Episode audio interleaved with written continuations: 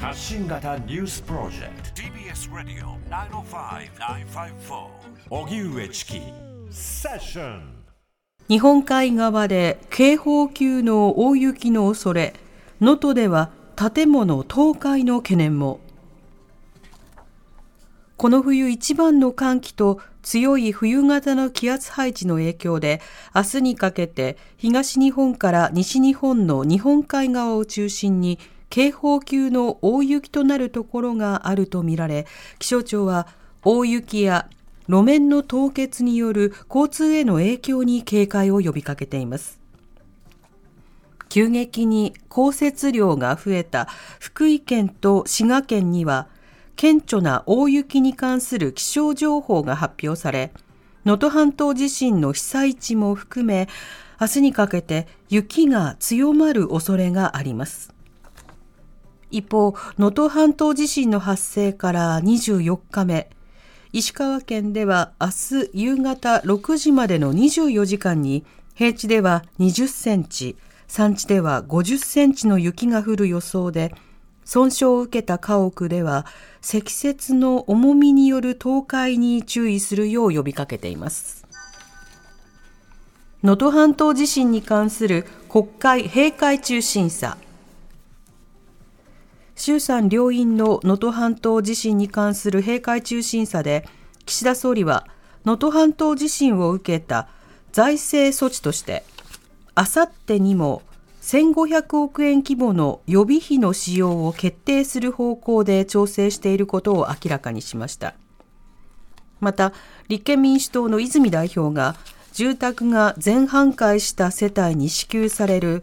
被災者生活再建支援金の引き上げを求めたのに対し、岸田総理は、実情に合わせた追加的な支援を検討したいと述べ、前向きな姿勢を示しました。さらに、被災者が公的支援を受け取るための罹災証明に関し、岸田総理は簡素化に取り組むと強調しました。一方、参議院予算委員会で自民党の末松予算委員長が政治資金収支報告書に記載漏れがあったとして、開始直前に辞表を提出。これを受け、岸田総理は国民の皆様にお詫びを申し上げなければならないなどと陳謝しました。共和党の予備選挙2戦目、トランプ氏が勝利。アメリカ大統領選に向けた共和党の候補者レースの2戦目となる東部ニューハンプシャー州の予備選挙で、日本時間午前9時から開票が始まり、トランプ前大統領が勝利を確実にしました。開票率40%の段階で得票率はトランプ氏が53.0%、ヘイリー氏が45.9%となっています。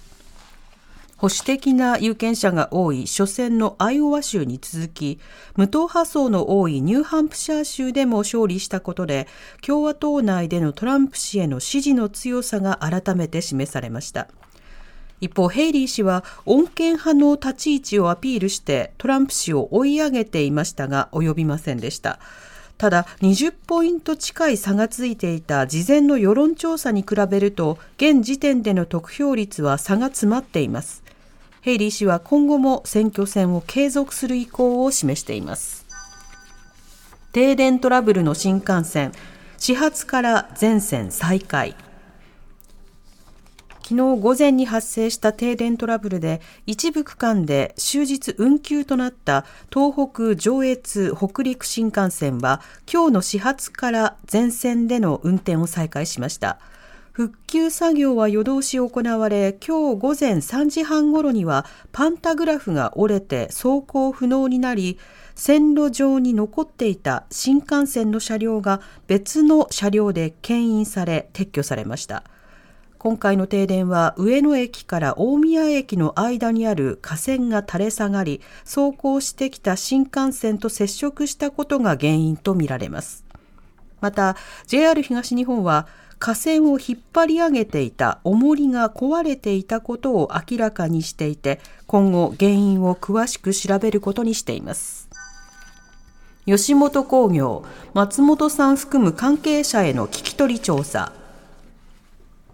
タレントの松本人志さんが性的な行為を強制したとする週刊文春の報道をめぐり、吉本興業は松本さんを含む関係者への聞き取り調査を行い、事実確認を進めていると明らかにしました。吉本興業は社外の有識者を交えたガバナンス委員会から所属タレントが提訴した訴訟の経過も注視しつつ、事実確認をしっかり行った上で、何らかの形で会社としての説明責任を果たす必要があると指摘を受けたということです。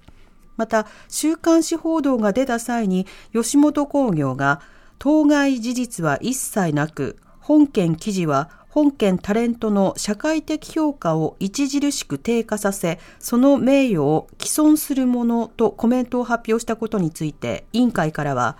世間の誤解を招き、何を指しているのか不明確で混乱を招いたように思う。時間がない中での対応とはいえ、今後慎重に対応すべきであると厳しい指摘を受けたとしました。